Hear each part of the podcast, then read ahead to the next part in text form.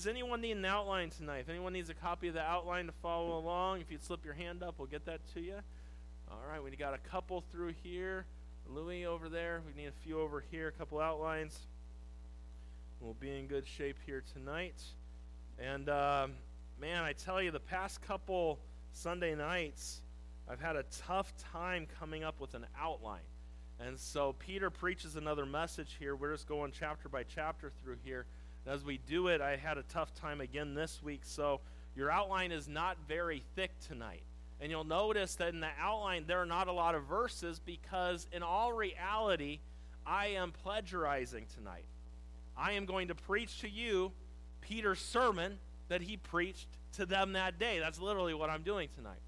And so, as we look here, let's put in context where we are and understand what's happened to this point. We know that Jesus went back to heaven, and 10 days after that, the Spirit of God came, and the day of Pentecost, Peter preached a message. And during that message, 3,000 got saved, 3,000 got baptized, 3,000 were added to the church that day. And the church is taking off. And you go from 120 in an upper room to 3,000 getting saved and baptized. It's quite the thing that takes place. So he didn't just send them home, they taught them the Word of God. They continued in the apostles' doctrine. They fellowshiped together. They broke bread together. They prayed together, and the church was starting to take off. With all that being said, we got to chapter 3 last week, and the chapter begins by John and Peter going into the temple. And on their way into the temple, there was a man there that from his birth he had been crippled. And every day they would place him by the gate called Beautiful. And just so you know, last week Caroline told me she couldn't find the verse that said that he was 40 years old or above that. So just so everyone can see that tonight, Acts chapter 4, verse 22 says, For the man was above 40 years old on whom this miracle of healing was showed. So there was no reason on my wife's birthday last week that I brought up that fact other than the Bible said that age for that man. He was above that. That's all I got to say about that. Because she searched. I don't even think she got anything else out of the message. She was searching to see if that was really true in there.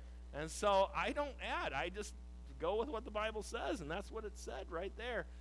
So this man's at the gate and he's begging people. Every day he's there.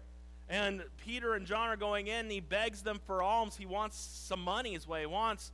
And Peter tells him, Silver and gold have I none. And I'm probably that guy's thinking, Oh, great, here we go. It's the story I always hear. You know, people ask you for money, you're like, Sorry, I got no cash with me. Now, don't lie when you do that to people. You know, be honest about that. I've had I've had a couple times I'm going in my car and someone catches me over by Walmart or somewhere around there. Like, sir, you got some money they'll be collecting for their group home, for their gas tank. I don't know, whatever the case may be along the way. And most of the time my answer is I don't have any cash with me. And why do I say that? Because I purposely don't carry cash.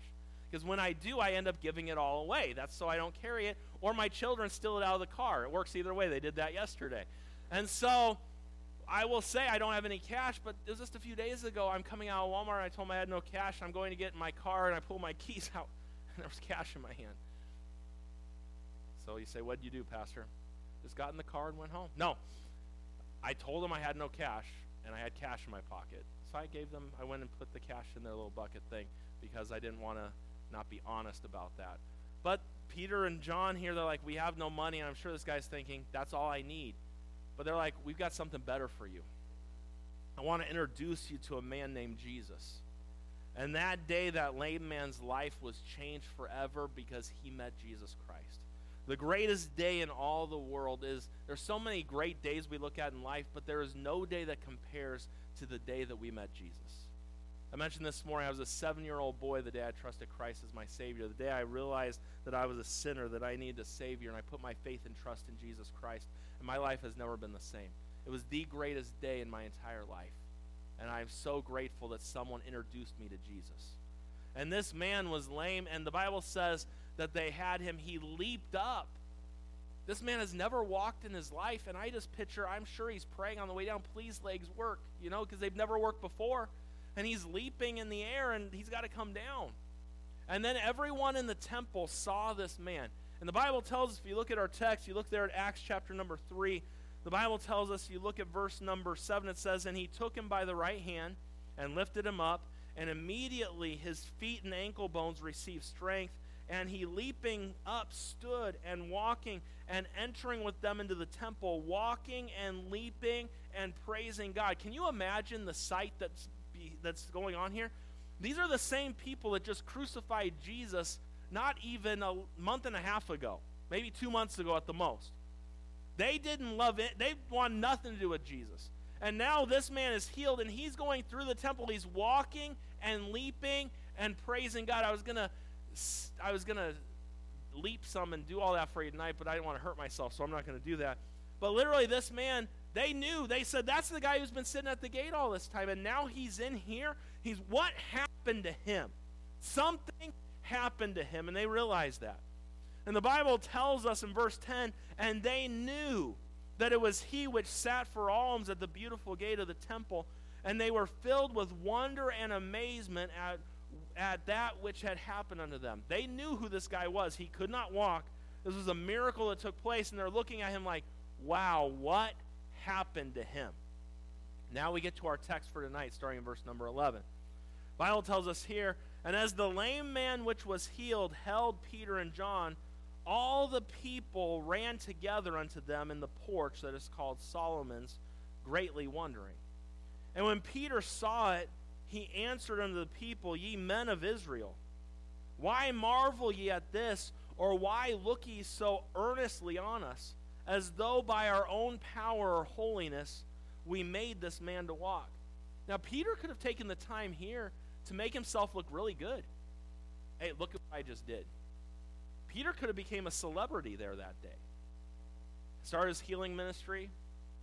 You know, mailed out his little cloths in the mail for five bucks, whatever people do. He could have made a name for himself here. John could have done the same thing, but he's like, we didn't do this. We didn't cause this man to walk. And he tells them, he says, the God of Abraham and of Isaac and of Jacob, the God of our fathers, hath glorified his son, Jesus, the one they hated, the one that they crucified on a cross. And listen to what Peter says here whom he delivered up and denied him in the presence of Pilate when he was determined to let him go. But ye denied the Holy One and the just and desired a murderer to be granted unto you. We want Barabbas, we don't want Jesus. Remember that? Peter's reminding them of this. And killed the Prince of Life, whom God hath raised from the dead whereof ye are we are witnesses and his name through faith in his name hath made this man strong whom ye see and know yea the faith which is by which by him hath given him this perfect soundness in the presence of you all and now brethren i want that through ignorance ye did it as did your rulers but those things which god before had showed by the mouth of all his prophets that Christ should suffer, he has so fulfilled. Repent ye therefore, and be converted, that your sins may be blotted out, when the times of refreshing shall come from the presence of the Lord, and he shall send Jesus Christ, which before was preached unto you. It's quite a message. I, it amazes me again that as we look at this, this is the guy who almost two months before this Hey, you're with that guy. You were with Jesus, weren't you? Oh, no, I know not the guy. I don't know who you're talking about. And hey, your speech kind of gives away the fact that you were with them. And, oh, no, I wasn't with him. And someone else, three times he denied the Lord. But now he's in the presence of all those that crucified Jesus and hated Jesus, and he's just preaching the truth. The Holy Spirit of God will give you boldness to do the things of God. And we're going to look at that and look a little deeper tonight. Let's have a word of prayer and then we'll dive into the message. We love you, Lord, and we thank you for this evening that you've given us to be in your word. So grateful for the Bible. The Bible is the book that we need. I love how, even in Peter's message here, once again, he uses the Word of God. And so many times today we hear preachers preach, and they preach a lot of what they have to say. There's not a lot about what God has to say. And we need the wonderful words of life that come from your Word. Guide us tonight. Help us. We love you. We need you. In Jesus' name I pray. Amen. The first message that Peter preached, 3,000 got saved. Did you know that more got saved this time around than the first time? The Bible tells us there in chapter 4 and verse number 4 Howbeit many of them which heard the word believed, and the number of the men was about 5,000. Over 5,000 got saved this time around as the message was preached. You see, tonight as we dive in, we're just going to look at Peter's message.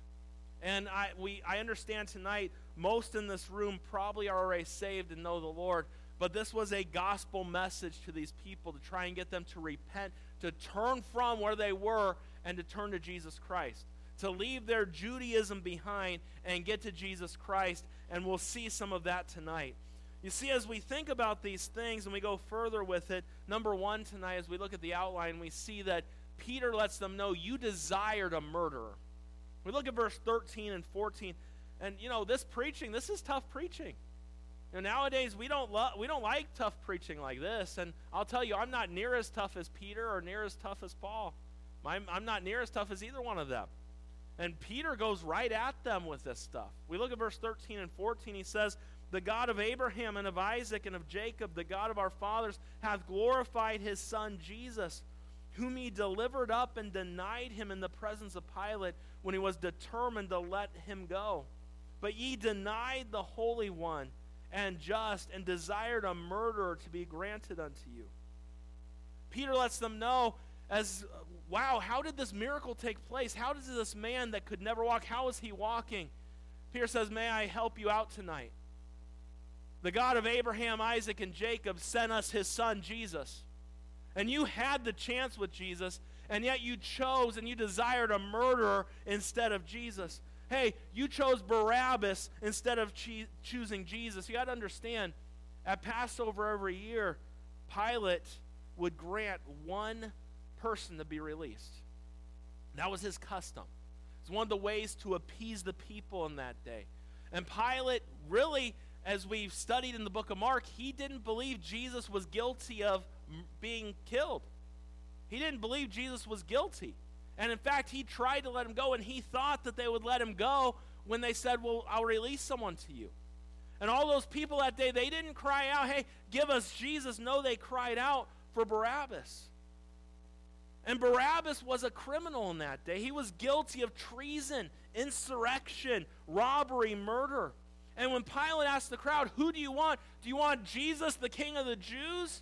Or they said, We want Barabbas. Give us Barabbas. They chose and let a murderer free. And they took a man that never committed any crime and they sentenced him to death that day. As we think on those things, they chose Barabbas. They rejected Jesus Christ that day. They had a choice to make. They could have chose Jesus that day, but instead of choosing Jesus, they chose Barabbas, this man that was guilty and condemned. And the Bible tells us, and as we look at these things, we see they, cho- they made the wrong choice. They had their king. Their king was there. They could have chosen their king, but they didn't want their king. They were too stuck in their ways. They didn't want the king, they wanted Barabbas set free. Peter lets them know you desired a murder. And may I just remind you tonight, church, we talk about Barabbas and the wicked man that he was, and how Jesus was perfect and never did anything wrong. We all could look at ourselves and see Barabbas in us. We all have sinned. We all fall short of the glory of God. We could never measure up. We are the guilty ones. Christ is the innocent one. And just as Barabbas was let free that day, we have been set free from our sin because of what Jesus Christ did for us. And so, as we think on that tonight, we see number one that Peter tells them, You desired a murder. You had a choice to make, but you chose the murderer. Number two, you denied the Lord. The God of Abraham, and they knew who Abraham was, they knew who Isaac was, and they knew who Jacob was. They knew the God that was being talked about here. What does the scripture tell us here in those verses? It tells us here the God of our fathers hath glorified his Son. God the Father chose to glorify his Son, Jesus. Jesus is the one that was chosen by God to wash away the sins of the world. Jesus was chosen as the Messiah for them. He is the Lord. He told them that. And they wanted nothing to do with it, and that's one of the reasons they killed him. And you got to understand something. The Bible tells us in verse 13 and in verse 14, the word denied is used twice. You denied him in the presence of Pilate. You denied the Holy One and just, and you denied him, and you desired a murderer. When we think about the fact that they denied the Lord, we see letter A that they denied a risen Lord. The Bible tells us in verse 15, and killed the Prince of Life, whom God hath raised from the dead, whereof we are witnesses. Do you notice how Peter can't help but mention the fact that he rose again? When you see something so great take place, how are you not going to talk about it? I'm a big sports fan. And when my teams will do well, and maybe deep in the playoffs, wherever the case may be, and it's been a while since my teams have been deep in the playoffs, but that's okay. I knew Louis was thinking that over there. Just Go back to sleep, Louis. Someday, someday the Padres are going to win, and the Angels will get a little better. I don't know what's up with them. And then the Lakers, I don't even know what to say about them. And the Chargers, I'm still hoping for a Super Bowl one of these days. Still hoping for it. It's okay. Felix, what are you laughing about? The Cowboys haven't won anything in a long time. Got five. Talking about the past, like that's before you were born almost, just about. But you see certain things. I know, I'm just teasing you. You see certain things. You see certain plays. My favorite basketball player was Kobe. And I can still remember some of his plays, and I remember one play that he made where I called, and after that 81 point game, and I called my, did you see that? I, and you know, maybe some of you were around when when Wilt Chamberlain scored 100 points. I don't know. Russ, did you get to see that? Or that was before TV, wasn't it? And so r- real close to us, black and white. You could barely see what was going on on that TV. But I remember the 81 points or some of the championships. You you you see something really special, you tell people about it. Something happens. And so Peter, there's nothing more special. No sports play could ever come close to rising from the dead. And if you notice, Peter talks a lot about it. Paul talks about the risen Savior. You say, why? Because on Damascus Road, Paul saw him. They talked about, they were eyewitnesses to what happened with Jesus. And we see right here, he lets them know hey, he's risen. It's proof he is God. And as we look at this, we see that not only did they deny the risen Lord, but also they denied, let her be, a redeeming Lord. Now you'll notice that the tone changes a little bit. And Peter kind of offers a loophole to them without, you know, though they are guilty, that is clear. What we see is, look at verse 17. It says, And now, brethren, I want that through ignorance ye did this, as did also your rulers. They were ignorant to it. It doesn't change the fact that they were guilty, but they were ignorant to it. it's just like there's a difference between purposely killing someone, between murder and manslaughter. Think of those. They were guilty of killing Jesus, but they did it in ignorance. But you got to understand something. The fact is, they, they, though they knew he was an innocent man, they did not believe that he was the Messiah. But this crowd, those in the temple that day and those that were there with Jesus, they knew and were familiar with the Old Testament. They had the law that taught them the difference between all these different things. They, and you got to understand something. They knew who the Messiah, they got some facts about him. They should have known who he was. But you got to understand something. They didn't get it. Even you could go back to when Jesus was born. Remember the wise men go to Herod? And some scribes tell him, oh, there's going to be a star. It's going to be towards Bethel, the star, and follow that. Well, if that star is shining, the Messiah is probably there. Doesn't that kind of, can you put that together? I could put that together, and I'm not the smartest guy around. They couldn't do it. How many Old Testament prophecies did Jesus fulfill? All through his life, over and over and over again. But they denied who Jesus was, they denied these things. And what Peter tells them here is you desired a murderer and you denied the Lord. Now I'm going to give you an opportunity to make things right. Number three, you must decide to repent. Verse 19. Verse 19 tells us, Repent ye therefore and be converted, that your sins may be blotted out, when the times of refreshing shall come from the presence of the Lord, and he shall send Jesus Christ, which was which before was preached unto you. You see, the gospel's not complicated. People try to make it sound like salvation is very difficult. Let me help you out tonight. If you're not sure of your salvation, that Jesus Christ is your Savior, and th- this is the thing I want you to understand tonight.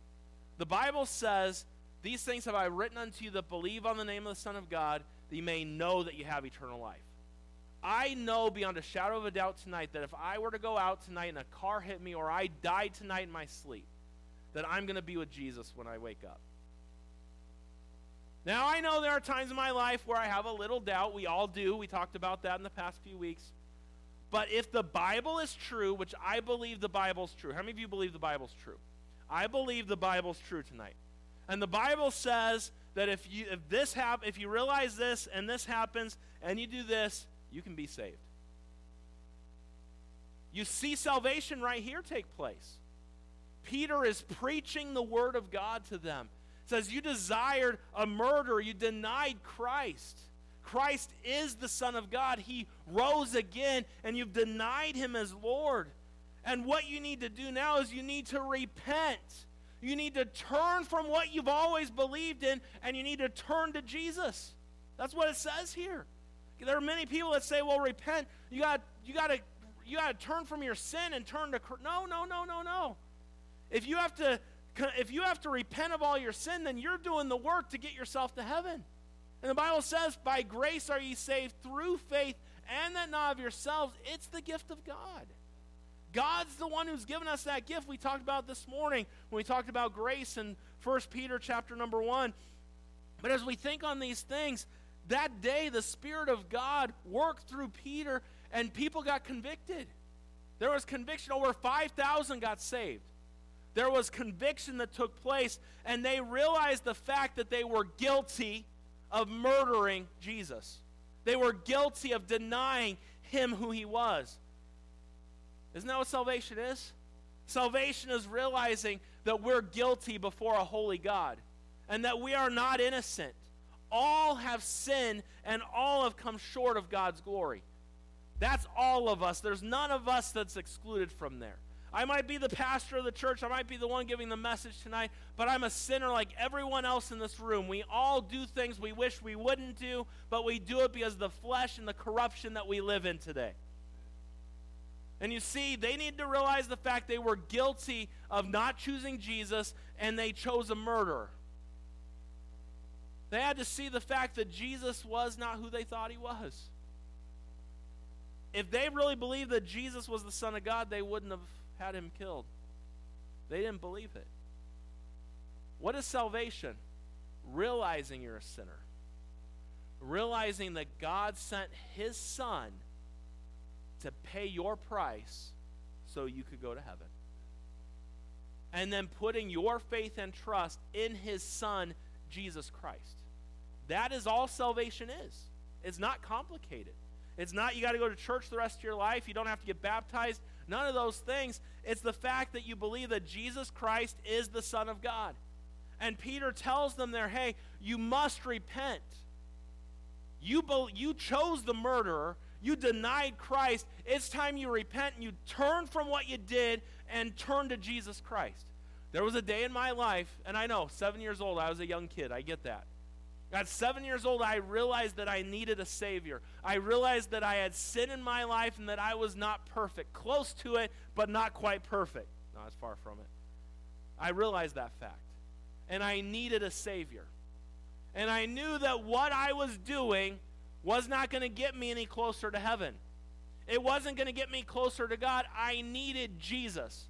And I had to go from what I was doing and turn to Jesus Christ and put my faith and trust in Him. That's all it's talking about. You must decide to repent. And we see there are two promises given if you repent right here. The first one is their sins will be blotted out. Think on that one there. Their sins will be blotted out. God doesn't remember our sin. Aren't you thankful for that tonight? Oh man, in our lives and the things that we do, and there are people that remember everything that we do. My wife remembers everything I say. My mom, even her memory is slipping now with certain things, but she still remembers all the bad things I've ever done. It's like, couldn't you forget the bad and just remember the good? That's all you need to do. She remembers the words, and the, but with God, He chooses to blot out. Satan goes before God and says, Hey, you know that guy Brian that you saved? Yeah? Let me tell you about what he's done. God's like, um, I don't see anything in the book. He chooses to forget. If you turn to Christ and put your faith and trust in Him, He forgives you. I love the fact that this passage here, these are the people that had Him crucified. And God was willing to forgive them if they would repent and turn to Him. Their sins would be blotted out, and let her be. Jesus would return and set up his earthly kingdom. Do you see that in these verses here?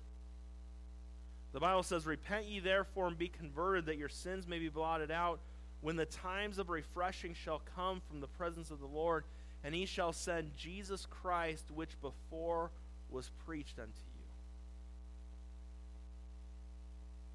I've mentioned to you before the clock, the time clock in Daniel the 70 weeks of years. Israel hasn't turned to Jesus yet. Do you know that if Israel were, were to have turned to Jesus in that day, he probably would have came? Because that's all it's waiting for. That's what we're waiting on. Israel to turn to Jesus. And really, the rapture's got to take place, and I think maybe then they're going to get their they're going to get their act together around that time. They could have had it all, but they rejected their Messiah. They cut him off, and the Lord stopped that time clock we've talked about in the book of Daniel. There's one seven-year period left where the tribulation is going to take place, and the Antichrist will come, and all these things will take place and God will work through the Jews again. But they could have had that if they would have just turned to the Lord. Hey, if you repent, you can be forgiven, and Jesus will set up his kingdom.